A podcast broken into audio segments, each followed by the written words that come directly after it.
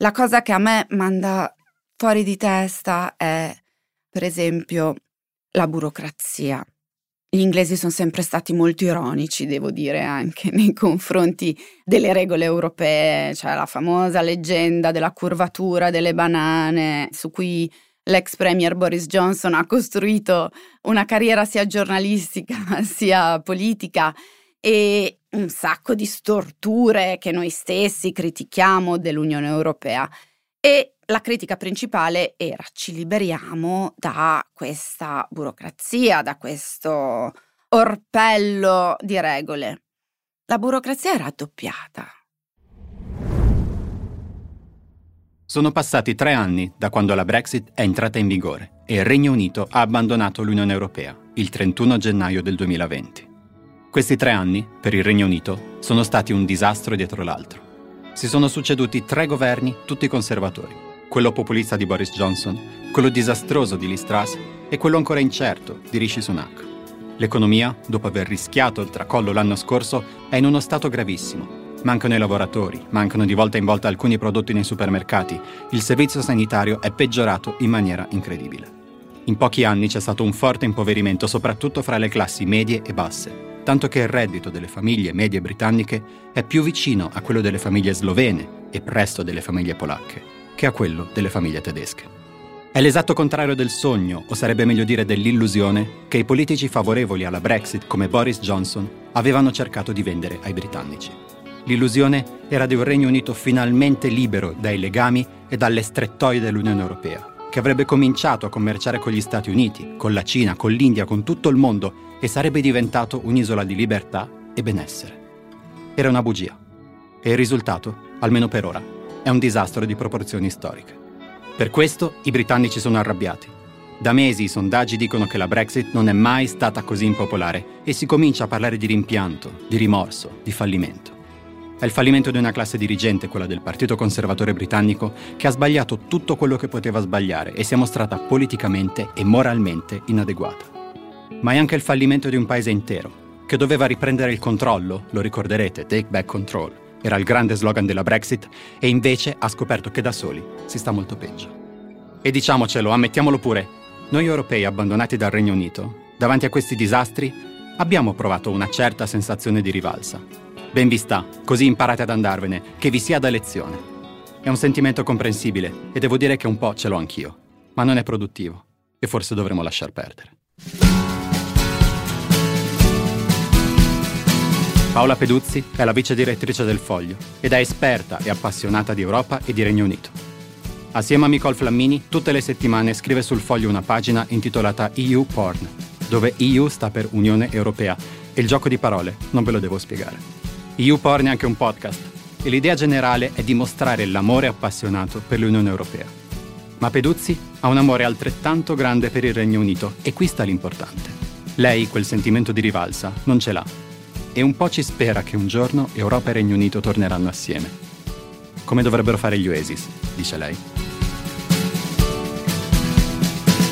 Questo è Globo, è un podcast del Post con un'intervista a settimana sulle cose del mondo e io sono Eugenio Cavo.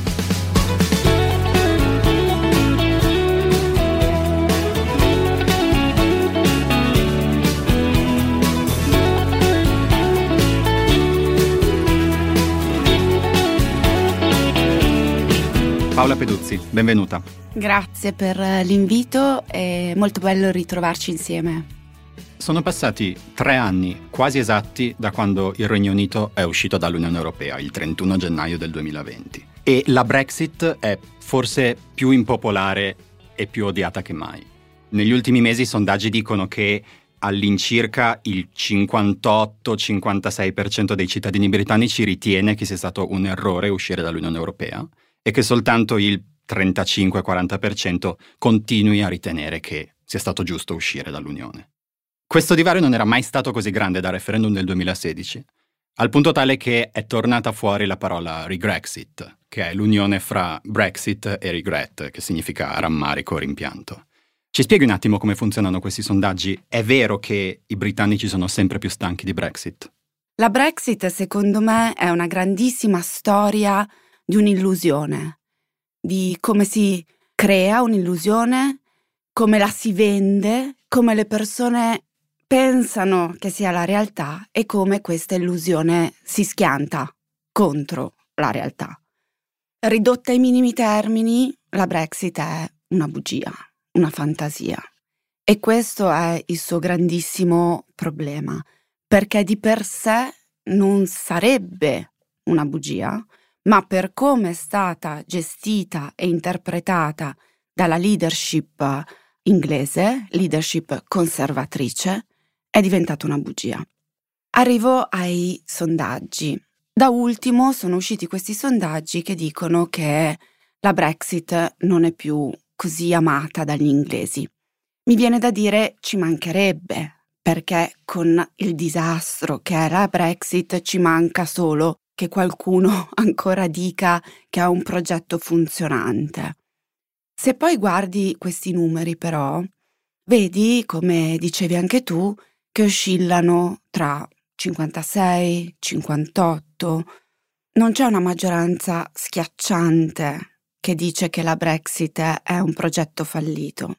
E questo è il grandissimo problema che continua a rimanere dentro al Regno Unito e che, diciamo, ha scandito la Brexit stessa, perché tendo a non parlare di sondaggi mai più dal 2016, però era una battaglia molto vicina al 50%, peraltro secondo i sondaggi sempre a favore del remain, del rimanere dentro. Questi sondaggi oggi manifestano un evidente discontento, ma ancora rappresentano quella che è diventata una mia convinzione in questi anni di divorzio, che l'europeismo per gli inglesi è molto diverso rispetto all'europeismo come lo viviamo noi, perché per gli inglesi l'Europa è sempre stato un progetto commerciale, un progetto di scambi. Quindi tutto quello che è venuto dopo, che invece è il nostro intento di costruire la difesa comune, la, l'unione bancaria, cioè di integrarci in maniera molto più profonda, loro si fermano. Quindi mi sembra di capire che tu stia dicendo che c'è quasi una differenza antropologica sotto certi punti di vista fra gli europei continentali e i britannici, al punto che quell'europeismo entusiasta, convinto, federalista che esiste nell'Unione Europea, in realtà nel Regno Unito non c'è e che anche gli europeisti più convinti in realtà tra i britannici sono timidi e cauti.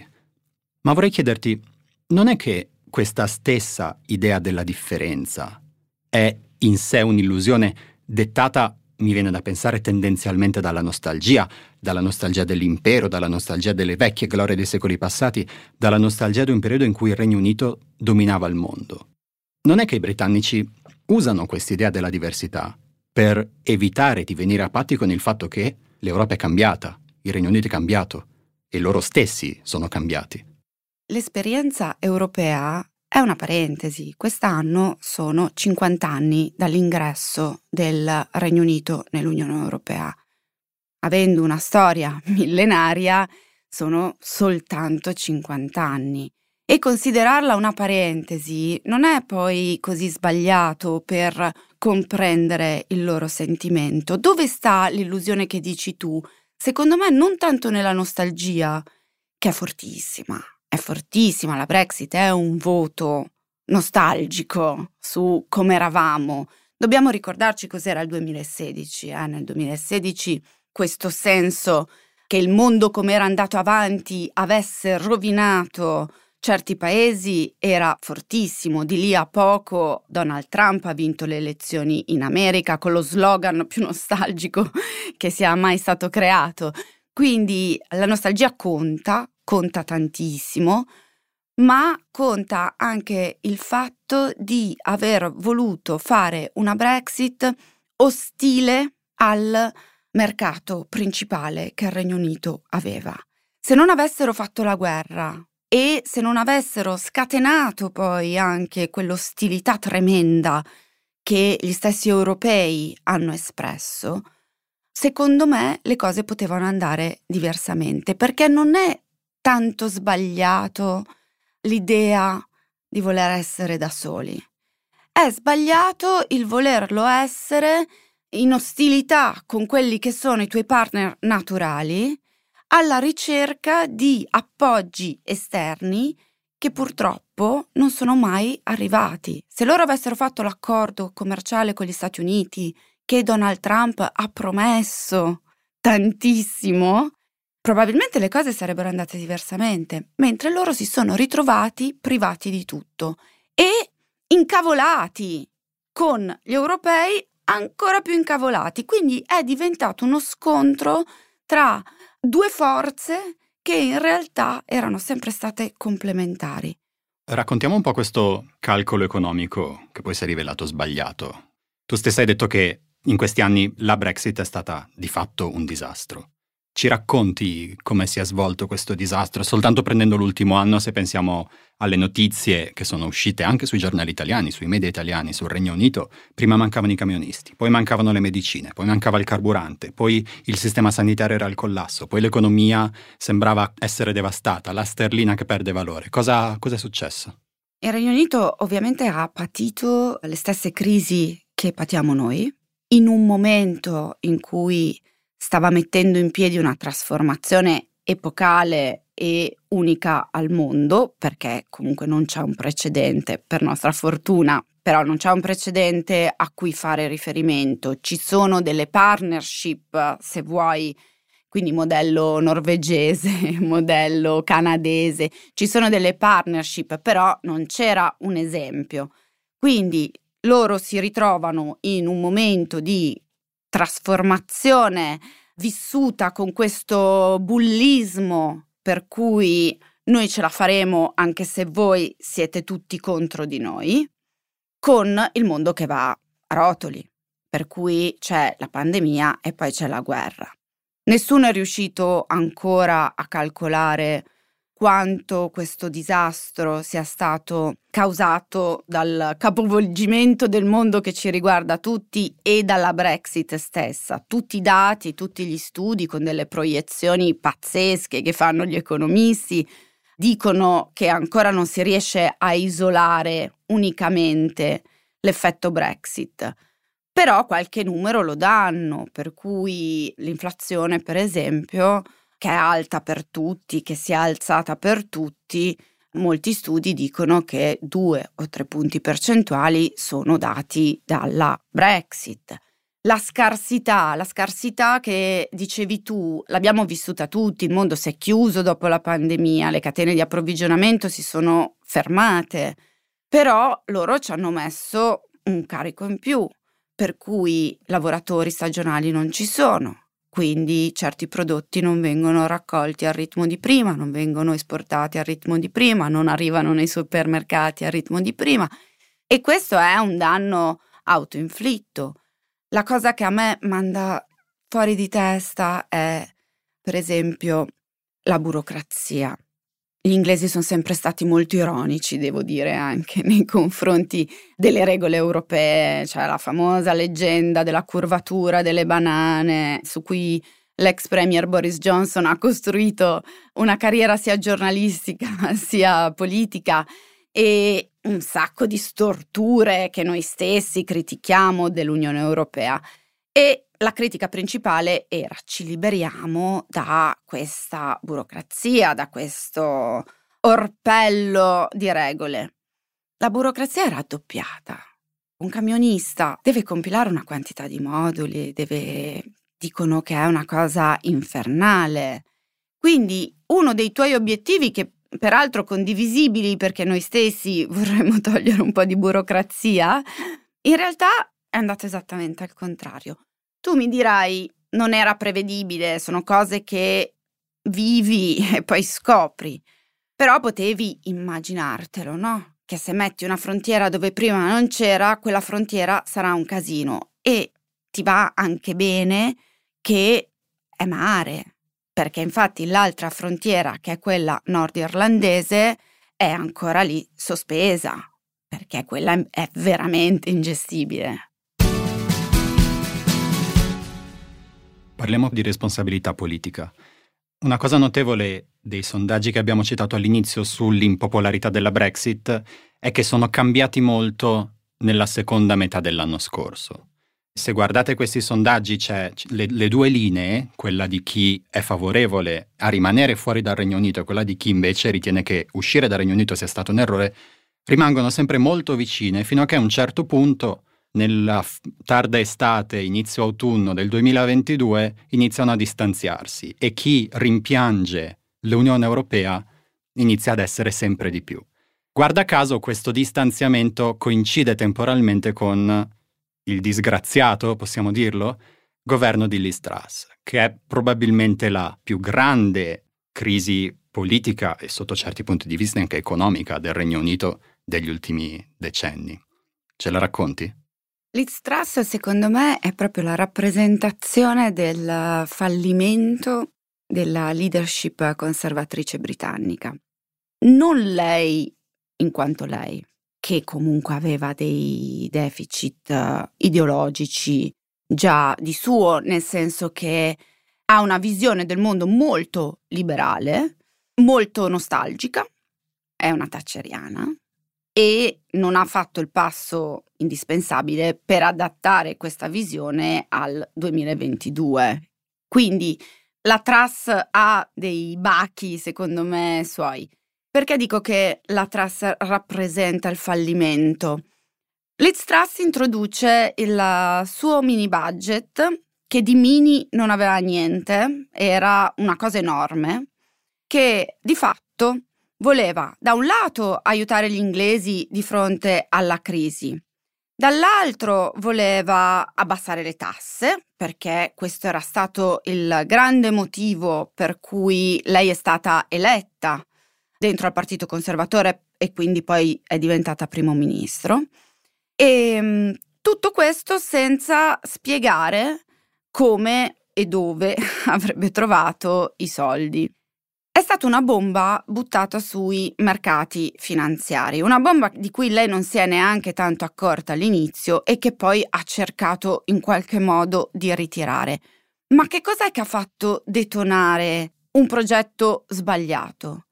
il fatto che la credibilità del Regno Unito era già molto bassa, perché uno degli effetti più devastanti della Brexit è stato quello di non fidarsi più degli inglesi e di non avere più quel pregiudizio che io condivido tantissimo, positivo, nei confronti degli inglesi, che sono sempre stati portatori di nuove idee, di ispirazioni, sia nel campo culturale sia nel campo politico. In Italia parliamo ancora, quando diciamo i riformisti di sinistra, ancora citiamo Blair, che è un signore che io adoro, ma che è stato eletto nel 1997. Quindi loro hanno portato tantissime cose nel nostro panorama e io quindi ho pensato, vuoi vedere che questi diavoli di inglesi ce la fanno anche con la Brexit?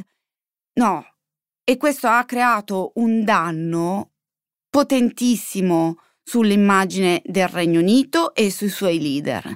Quindi questa unione tra un piano folle, una credibilità sotto le scarpe, una situazione francamente difficile per tutti quanti e la Brexit è finita in 45 giorni con un sospiro di sollievo e con appunto l'idea che si potesse soltanto risalire. E ha svelato in quei pochissimi giorni tutte le fragilità, tutte le debolezze, tutti i rancori che hanno eh, condizionato grandemente la gestione del Regno Unito dal 2016 a oggi. Perché è un paese che mm, ha perso moltissimo, anche e soprattutto perché il partito che lo governa ha perso tutto il suo tempo, tutta la sua energia, tutto il suo brio a cannibalizzarsi. Parliamo proprio di questo fallimento come tu l'hai definito, della classe politica britannica. È una cosa che si dice molto spesso, soprattutto riguardo ai conservatori, che sarebbero la classe dirigente peggiore degli ultimi decenni, forse dal, dal dopoguerra. Culturalmente omogenea, perché sono andati più o meno tutti nelle stesse scuole, eccezionalmente impreparata, moralmente inadeguata, nel senso, Liz Truss, ma anche Boris Johnson, non sono un caso, non sono un'eccezione, sono il frutto di una classe politica inadeguata che non si è fatta tanti scrupoli a cavalcare il populismo e a portare il Regno Unito al disastro. È una cosa che tu condividi? Ho letto, quasi piangendo, l'articolo che Boris Johnson ha scritto dopo essere rientrato dalla sua visita a Kiev.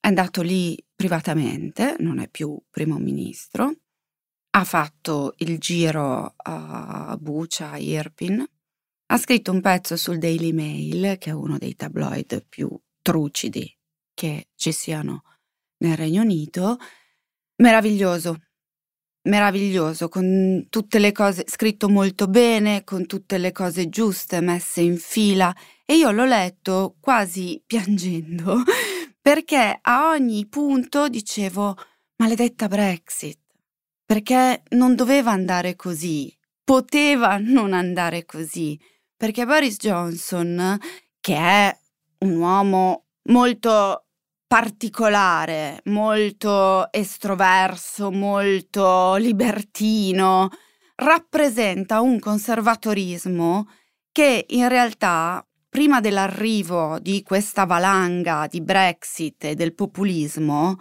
era il conservatorismo degli anni 90, dell'inizio anni 2000, era un conservatorismo moderato, liberale, libertino, colto, non era quella cosa che è poi diventata.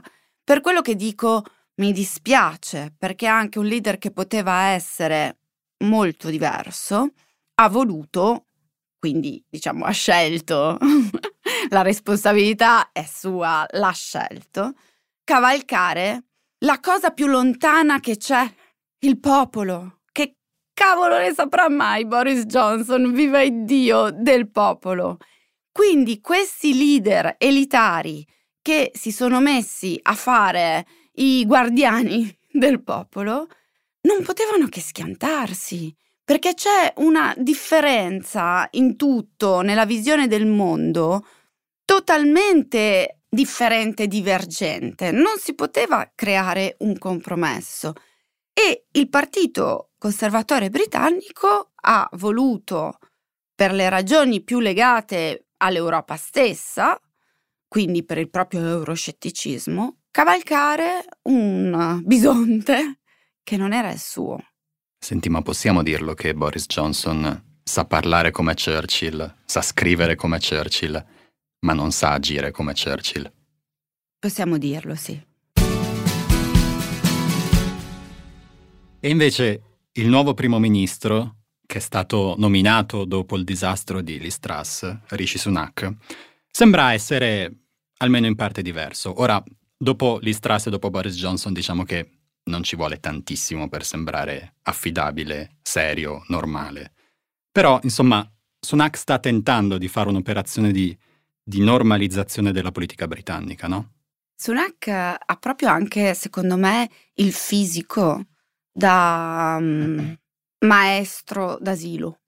Quindi, secondo me sta facendo proprio quella operazione calmi tutti. Adesso proviamo a fare due o tre cose nel verso giusto e poi ci ripensiamo. Sunak non voleva questo per se stesso, ovviamente, perché sappiamo che il destino di quelli che cercano di mettere ordine spesso non è proprio promettente. In più è una figura interessantissima nel panorama politico inglese e anche nella stessa Brexit, perché lui nasce con David Cameron, ma è il primo a dirgli io sono per la Brexit. Mentre tutti gli altri si sono, diciamo, adattati, è famosa la cosa di Boris Johnson stesso che aveva scritto due articoli, Brexit vince, Brexit uh, non vince ed era andato a dormire la notte del referendum, quindi ci sono stati molti che appunto hanno cavalcato, Sunak no, Sunak era convinto che fosse meglio per il Regno Unito stare da soli perché ha una visione molto commerciale del mondo e quindi diceva la Global Britain può funzionare, possiamo fare un accordo di qua, un accordo di là, col mercato unico europeo cerchiamo di negoziare le condizioni migliori possibili. Quindi lui era tra i convinti. Adesso si trova a gestire i danni di tutti gli altri. Eh, gli inglesi dicono che è l'uomo del hangover degli altri, perché tutti, tutte le ubriacature di varia natura che hanno riguardato la leadership um, conservatrice, lui le sta sistemando o provando, nel senso che ci sono cose che sono non legate alla Brexit e che fanno parte di quello che viene chiamato il declino britannico, cui la Brexit sicuramente ha avuto un impatto, ma che molti economisti guardano i dati e dicono è un, è un percorso di declino che va avanti da almeno 10-15 anni.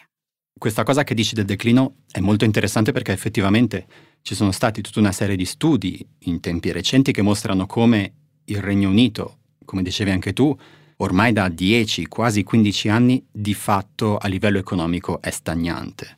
Non solo per il PIL, ma anche per tutta una serie di altri indicatori molto importanti che mostrano come l'economia non cresce e come di questa cosa la società stia molto risentendo. Quindi volevo chiederti, non è che la Brexit, più che essere l'origine di una serie di problemi, in realtà è l'effetto di una crisi che è politica, sociale e soprattutto economica e che va avanti da molto più tempo e che è molto più lunga. Riusciamo a mettere in prospettiva questa cosa? Il Regno Unito sta vivendo, secondo la maggior parte degli economisti, un declino economico, un impoverimento economico e un aumento delle diseguaglianze almeno da una decina di anni. Tutti gli indicatori vanno in questa direzione. Ancora una volta è molto strumentalizzata questa diceria, come dicono molti governativi del declino inglese, perché fa parte no, della narrazione di un paese che ha deciso di tirarsi la mazza sui piedi e quindi si può dire qualsiasi cosa di negativo su di lui perché se lo, se lo merita. Per questo dico che viene un po' strumentalizzato, però tutti gli indicatori dicono che è un, un declino che va avanti da molto tempo e che tutte le misure che sono state introdotte ancora non sono riuscite a invertire questo impoverimento generale. Mi chiedi se è nato prima l'uovo o la gallina, come Trump. Trump è l'effetto di un determinato pensiero, dell'obamismo stesso, del presidente nero, o è l'inizio di un'altra cosa?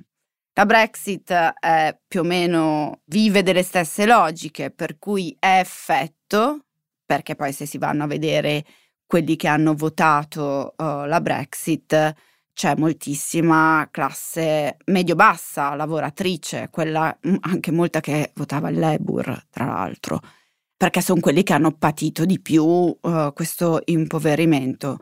Allo stesso modo anche nel trumpismo c'è questo fenomeno. Quindi penso che la Brexit sia la sintesi di un, una crisi di identità con moltissime sfaccettature che ha vissuto il Partito Conservatore, il popolo britannico, in un momento in cui tutti volevano trasformare la loro posizione nel mondo. A me sembra che alla fine di tutta questa fiera il problema principale sia, come dici tu, la crisi di identità. Cioè che il Regno Unito, dopo aver vissuto questa illusione, anche questa bugia che è stata la Brexit, ora gli è scoppiata in faccia. Si ritrova la Brexit fra le mani e non sa più cosa fare, non sa più che paese vuole essere. È così? Probabilmente è così, nel senso che è un po' in mezzo al guado. Lo siamo un po' tutti, bisogna dire, nel senso che ci sono stati dei capovolgimenti tali per cui tutti quanti si stanno ripensando nel loro ruolo. Gli inglesi si sono caricati di un fardello enorme, che è un fardello di difficile gestione e soprattutto di difficile smaltimento, perché gli è restata appiccicata quest'idea della pazzia in tutti gli ambiti, per cui meno studenti vanno a studiare lì, un po' perché è complicato, ci sono meno investimenti, i lavoratori se possono scegliere un altro posto vanno da un'altra parte dove è più comodo, per cui quello che per loro doveva essere un rafforzamento è diventato invece una fragilità.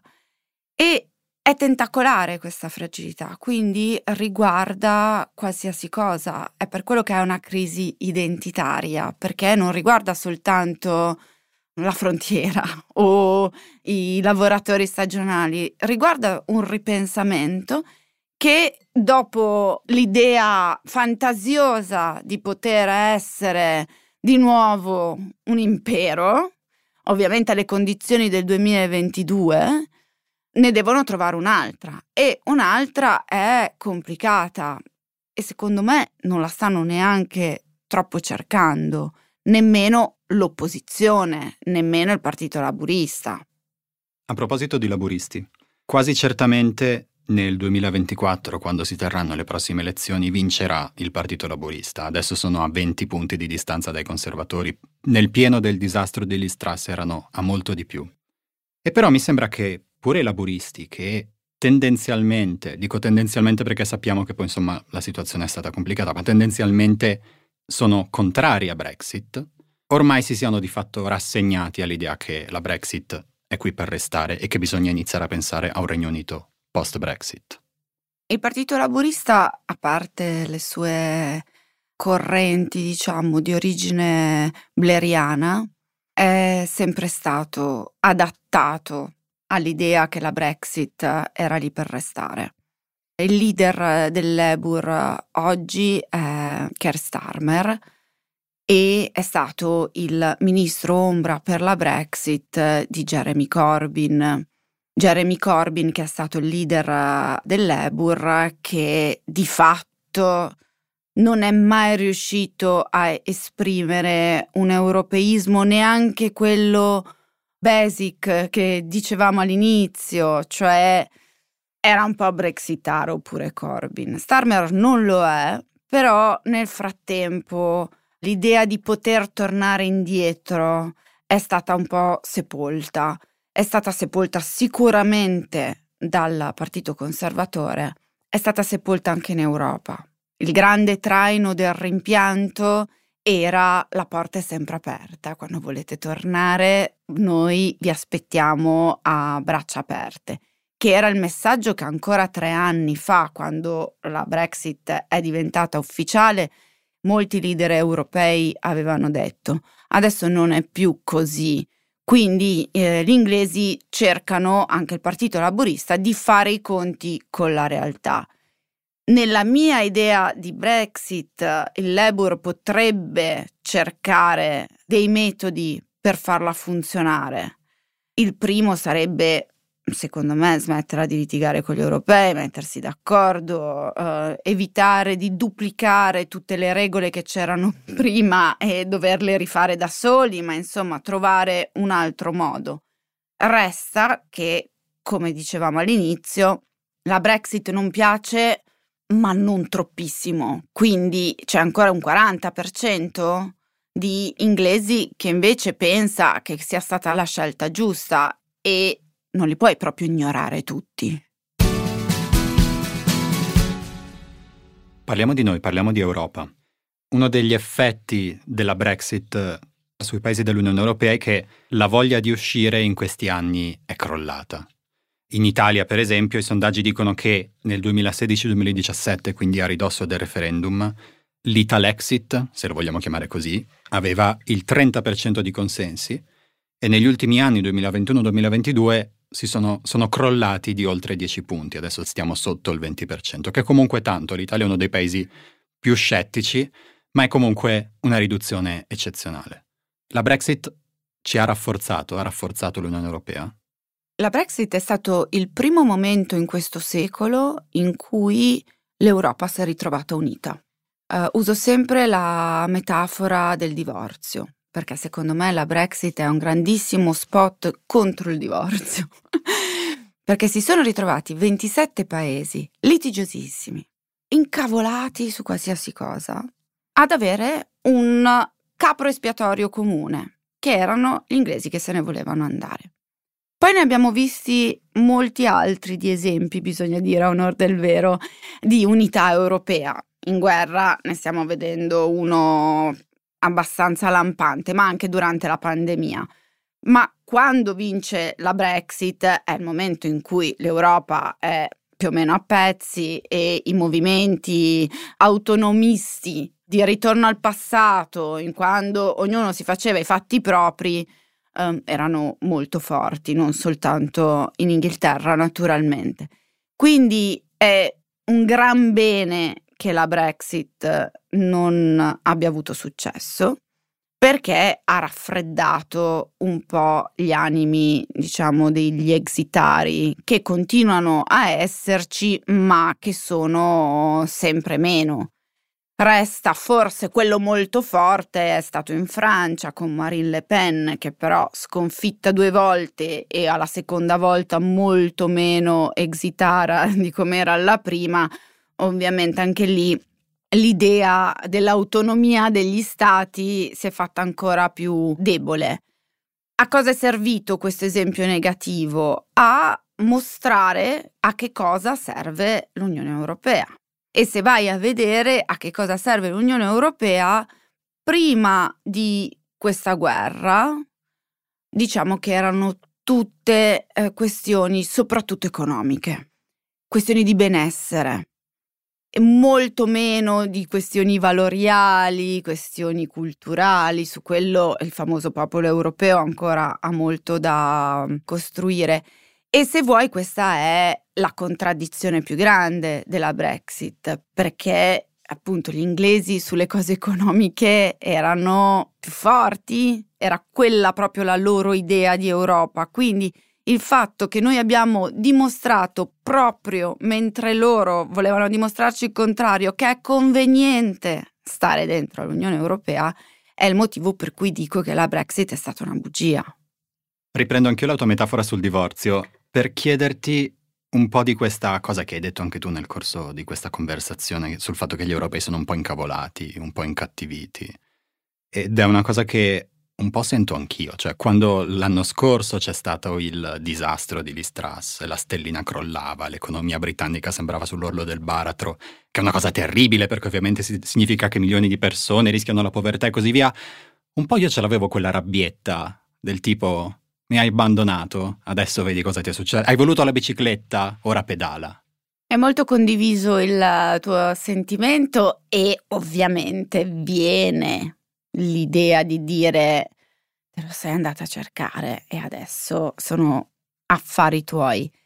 Io personalmente quell'odio e quell'essere sprezzanti nei confronti degli inglesi che hanno voluto fare di testa loro quando tutto il mondo gli diceva non ti conveniva, non riesco a godere dei loro insuccessi. Cioè, sono molto contenta che la Brexit non uh, funzioni perché era un esempio per gli altri. Quindi se non funziona, gli altri stanno più calmini. A me per loro dispiace perché voglio bene agli inglesi e penso che mm, fossero una, anche una presenza dentro all'Unione Europea che arricchiva e quindi questo matrimonio io l'avrei fatto durare per ancora tantissimi anni. Loro non hanno voluto diciamo che non sono tra quelli che sono diventati cattivi nei confronti degli inglesi, ecco. Lì la mia porta è sempre aperta. Prima di arrivare ai consigli vi ricordo che la mail di Globo è globo-post.it e vi ricordo anche che da lunedì 6 febbraio comincia una nuova newsletter del Post che si intitola Ok Boomer ed è scritta da Michele Serra. È una newsletter che, come potrete immaginare dal titolo, parla di racconti, confronti, conflitti generazionali ed è una newsletter gratuita aperta a tutti. E ora, Paola Peduzzi, ti chiedo tre consigli, libri, film, serie tv, altri podcast che ti hanno ispirato e che vorresti suggerire. Questa è la parte più divertente e la più difficile.